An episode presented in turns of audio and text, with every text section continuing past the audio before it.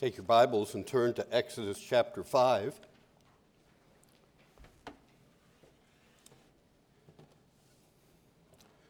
In a series of messages that focus on questions in the Bible, this is the same chapter we were in last Sunday. Last Sunday, we looked at a question that came from Pharaoh when he asked Moses, Who is the Lord that I should obey his voice? Because Pharaoh didn't know the Lord, he didn't know God, he refused to let the Israelites go into the wilderness to celebrate a festival under the Lord. And because of the question, or because of the request of Moses and Aaron, Pharaoh decided to make life much worse for the Israelites. They were building storehouses and cities for Pharaoh out of mud baked brick. And Pharaoh would supply the straw for the brick. But after he encounters Moses and Aaron, he tells his officers to no longer supply the straw for the brick. Well, you can imagine what happened. The Israelites now have to take time to find straw for the bricks. To top it off, Pharaoh tells his officers to maintain the current quota of bricks. And so the Israelite foremen know that they're in trouble because they're told you still must, must make, a, you can't reduce your daily amount of bricks. So it gets so bad that the foreman of the sons of Israel come and appeal to Pharaoh to ease their burden. And Pharaoh says, You're lazy. You're lazy. That's why you say, Let us go and sacrifice to the Lord. So that's the context of what we're looking at today when we come to chapter 5 and verse 20. It says, When they left Pharaoh's presence, we're talking about the Israelite foreman, they met Moses and Aaron as they were waiting for them, and they said to them, May the Lord look upon you and judge you, for you've made us odious in Pharaoh's sight and in the sight of his servants to, to put a sword in their hand to kill us. Man, they're upset. They're frustrated. And here's our question of the day from the mouth of Moses when he asked God, O Lord, why? Why hast thou brought harm to this people? Why didst thou ever send me? Ever since I came to Pharaoh to speak in thy name, he's done harm to this people, and thou hast not delivered thy people at all. Have you ever asked God why? There's probably not a person here today that hasn't asked God why at some point in their life, all right? Why God? Why, why me? And there are lots of why questions. But please understand where the why question tends to take most of us. It usually takes us to our hurts, doesn't it? Our losses, the, the tough experiences of life. Why questions don't take us to the good things and to the blessings? If Publishers Clearinghouse shows up at your house today and says you've won $7,000 a week for life, are you going to go, Why God? Why me? No. The why questions take us to the tough stuff, the bad stuff of life. And those things where we're just left holding the pieces and it doesn't seem like we can put the pieces back together and we're at a loss as to why this happened, why God allowed us to go through that. And if why isn't the most common question we ask God, it may well be the loudest question that we ask God. Why gets at the reason, the purpose, the cause of something. And let me just say, there are no easy answers to why questions. In fact, there are a lot of times we just have to stand back and admit, I don't know why. And people may try to give you all sorts of answers, but in essence, they don't know either. It's easy to give some glib answer about suffering to someone until it's your loved one that's in that accident or your child that's in the hospital, when it's your job that's been eliminated, or your marriage that's on the rocks, or when it's your loved one that has cancer, or when it's your loved one that just unexpectedly died. And there aren't any easy answers for our why questions. We want to know why something bad has happened. We want to know why God hasn't intervened to save us from that. Why is the question we ask when we're trying to understand something that just doesn't make sense? And we say, Why, God? And when we do that, we're actually asking a question about God's sovereignty. Is God really in control of this universe? Is God really all powerful? And if you listen to the world's answers, they can frighten you. Because the world might say, well, God is powerless. He has no power. That's why it happened. God can't stop it. He just doesn't have the strength to do anything about it. He may want to help us, but he doesn't have the power. This view was first popularized by Harold Kushner, a rabbi who wrote the book, Why Bad Things Happen to Good People. Because Kushner watched his son Aaron contract a rare disease that caused him to age prematurely, and he died in his teenage years. And so, therefore, Kushner, this rabbi, concluded that God cares, but he just must not be able to do anything about it. Well, that doesn't help me any. Does it help you? And, and, then, and it just doesn't hold water. I mean, logically, how do you rectify someone that can create the universe and everything that exists, but yet he's not able to affect the minute details of that universe? That makes sense. Or the world may say, God, if he exists, he doesn't care. He's indifferent. He's indifferent. He doesn't care polytheism, pantheism, deism, they all essentially hold that view. According to deism, God started it all. He got the engines of the universe up and running, but then he just kind of went out to another universe and took a break. He put our world on autopilot. He's turned his back on us and he doesn't care. That's kind of the way Job's wife was, what, what she was trying to tell Job. Job just curse God and die. He doesn't care about you. If he did, you wouldn't be going what you're going through. So just curse God and die.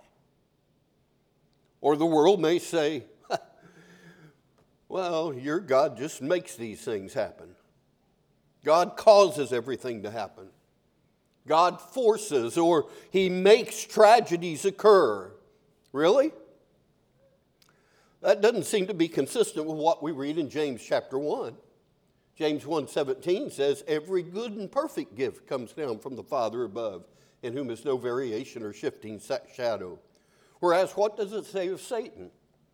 Satan has come to steal and kill and destroy. That's his agenda. No, God allows some things to happen, but he doesn't cause bad things to happen. He permits them, he allows them. And the truth is that when we're in the midst of our pain and our suffering, there is no one answer that's going to bring us complete satisfaction. And maybe the biggest mistake that Christians make is expecting that there's going to be one answer, one silver bullet that's going to make the pain go away. And even some solid, rational, make sense answer can, can feel insulting to the person that's going through the suffering. So, how does the Bible answer the why question? Why do bad things happen to good people? Well, one possible reason is that sometimes it's because of our own decisions. Sometimes we just make bad choices and we got to pay the price for it, right? I mean, it, sometimes our own choices cause us to go through tough stuff. If we lie or if we steal, hey, we could wind up in prison over that. If you abuse your body, you're going to have consequences physically that you're going to have to deal with. And praise God, He has given us a manual on how to live our life, right? But if we go about things and do it our way, we're going to pay the consequences. But if we do it His way, we'll receive some blessings. And it may be hard to hear, but sometimes the answer to why is because of our own sinful choices. I mean, can you be upset at a police officer who pulls you over and gives you a ticket if you're doing 15 or 20 mile an hour over the speed limit? No. So sometimes the answer to why is because of our own poor decisions. Sometimes the answer to why is so that God can receive glory. You ever think about that one? In John chapter 9, it records Jesus' encounter with a man born blind. And his disciples ask him, Rabbi, who sinned, this man or his parents, that he was born blind? And Jesus said, Neither this man or his parents sinned, but this happened so that the work of God may be displayed in his life. So sin didn't cause it. God didn't cause it to discipline the man or his parents. Jesus said it would be used to glorify God, and then he went and healed the man. And I wonder how many of our why questions have this answer so that God can receive glory. God has healed some people physically in our church the past couple, three years. Why did they have to go through that tough stuff? I wonder if it wasn't so that God could receive glory. Here's another reason bad things happen to good people, and that's sometimes because of other people's decisions. They're poor choices. I mean, if you're mugged on the street, you're suffering because of another person's sin. Your child might rebel against you and cause you pain. You might be un- your mate might be unfaithful to you and cause you suffering. You might be hit by a drunk driver on the way home. Your parents might get a divorce. The point is sometimes our suffering, the answer to why, is because of someone else's poor decisions. And I, I, I think this happens quite a bit, doesn't it? I don't think that's uncommon. Here's another reason sometimes suffering is the result of satanic attack, just an attack by the devil. In the Old Testament, Job suffered bankruptcy, the simultaneous death of all 10 of his children. He suffered misery from physical misery with the boils all over his body. And it wasn't because of God's discipline or Job's sin or anybody else's sin. It was God allowing Satan to attack him.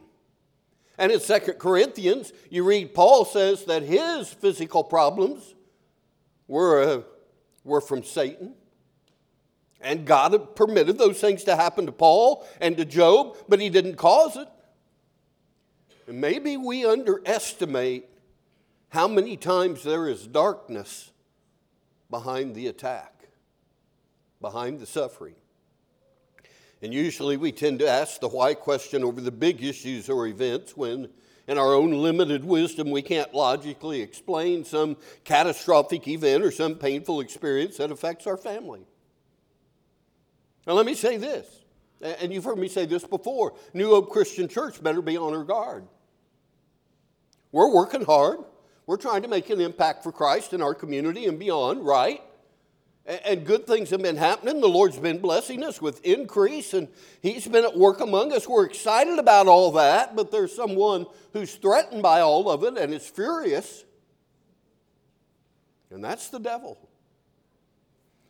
And it makes him want to come after us, and so we had better be on our guard. We don't know what tactic he'll use. Maybe He'll try to divide and conquer. Maybe he'll sow the seeds of division and disunity among us because he knows that'll cause the work of God to stop. And we must not let that happen. So sometimes bad things happen because of other people's decisions. Sometimes they happen because of our own decisions. Sometimes it's a result of Satan's attacks. But many times it's because we live in a fallen world. We live in a fallen world. The book of Romans says creation has been groaning as in the pains of childbirth. And this problem of suffering goes all the way back to Genesis when Adam and Eve introduced sin into the world. And it just put everything out of kilter. This world has been out of sync ever since. There are droughts and floods and hurricanes and volcanoes and tornadoes and heat waves and viruses and fires, and, and the air is polluted, the water is contaminated, and the ground is poisoned. I mean, from the time sin came into the world, the whole system of the world's been out of balance. And the Apostle Paul says it's just the beginning of birth pains, and eventually it will lead us to the return of Jesus. And I don't know when that'll be, neither do you. Who knows? Maybe it'll be today or tomorrow. But until that day when Christ returns, we're going to continue to live in a fallen world. And in this world, the Bible says the rain falls on the just and the unjust. That means if a knife can cut bread, it can cut my finger. And the force of gravity that holds me here on the earth is not going to be suspended if I fall out of a tree.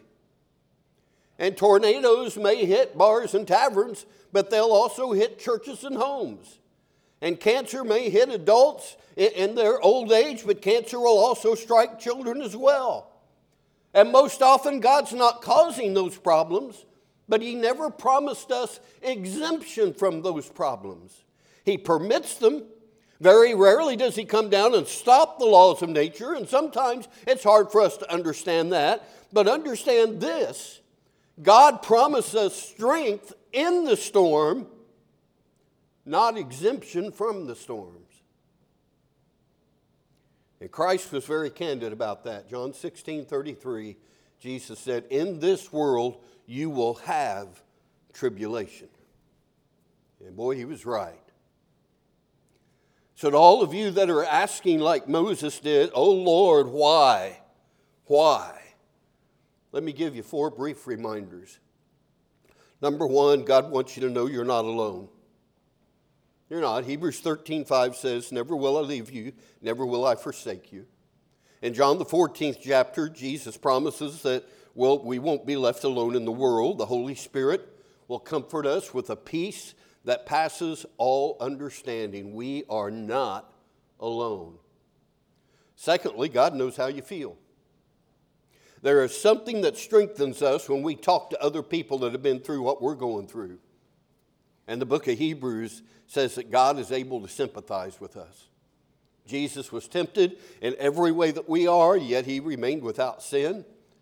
And so in Hebrews 4:16 it says, "Let us then approach the throne of grace with confidence so that we may receive mercy and find grace to help us in our time of need." God knows how we feel. He's been through it all. Thirdly, God would say that your pain won't be wasted. Your pain won't be wasted. One way that God uses pain for the good is to draw people towards Christ. And we never, we never regret that kind of pain. But those that let suffering and distress drive them away from God are going to be full of regrets, wind up on a deathbed of regrets. You see, God can use our pain and suffering to make us look more like Jesus. In fact, Romans 8:28, a favorite memory verse of many, God can cause everything to work together for good to those that love him and are called according to his purpose. But the next verse also goes on and explains to us that we're being conformed into the likeness of God. And so when you go through suffering, you go through pain, through a tough time at work, God's molding you and shaping you so you'll look more like Him. And so that people will be able to see that distinct difference. God works in your pain so that you'll look more like Christ, which means your pain is never in vain. He works in all things to produce a Christ like maturity. It's like parents that allow their child to go through a painful vaccination. They know that it will be a help to them. They're looking at the greater good. And so maybe God, God uses the cancer to teach us to value the eternal. Maybe God allows you to have a difficult boss to teach you self control.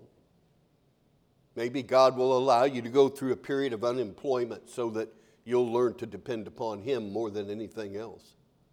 Maybe God will allow a, a colicky baby to teach you some patience.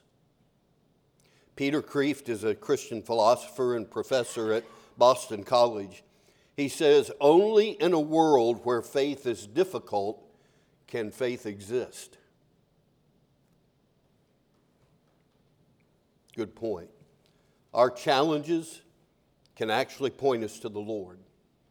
He doesn't cause all things, but He can cause all things to work together for our good and we come out on the other side of it looking a little bit more like Jesus.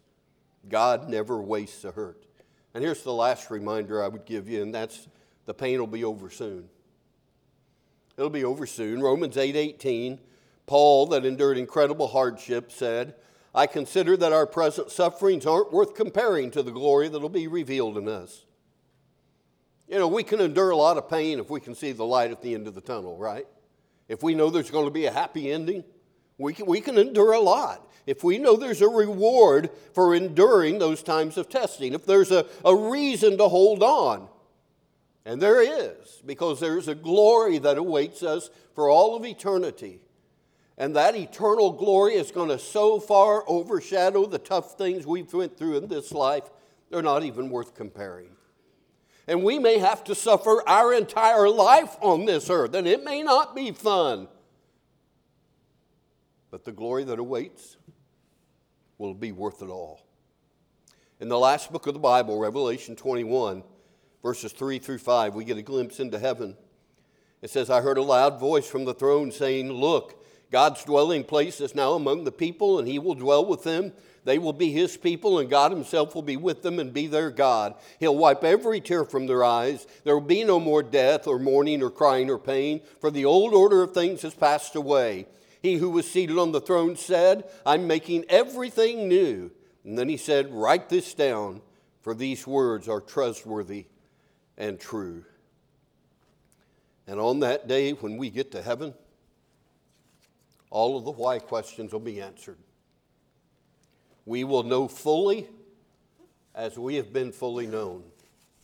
God will give us, I believe, a measure of understanding to help us comprehend what we've been through. And on that day, we're not going to be asking God anymore, why did I have to go through that? Why did you allow that to happen to me? I think if there's any why question at all that we ask God when we get to heaven, it'll be this one God, why would you let me in here? Why did you save a sinner like me? So Moses cried out to the Lord, Oh Lord, why? Why are you letting these bad things happen to your people? And why did you ever send me back? Ever since I came back, you haven't saved your people. You ever ask God why? You may not ever receive an answer in this lifetime to that question. But I can guarantee you, you're not alone and glory awaits if you remain faithful to Him. If you have a decision you'd like to make for Christ today, a public decision, you can meet me down front as we stand, as we sing.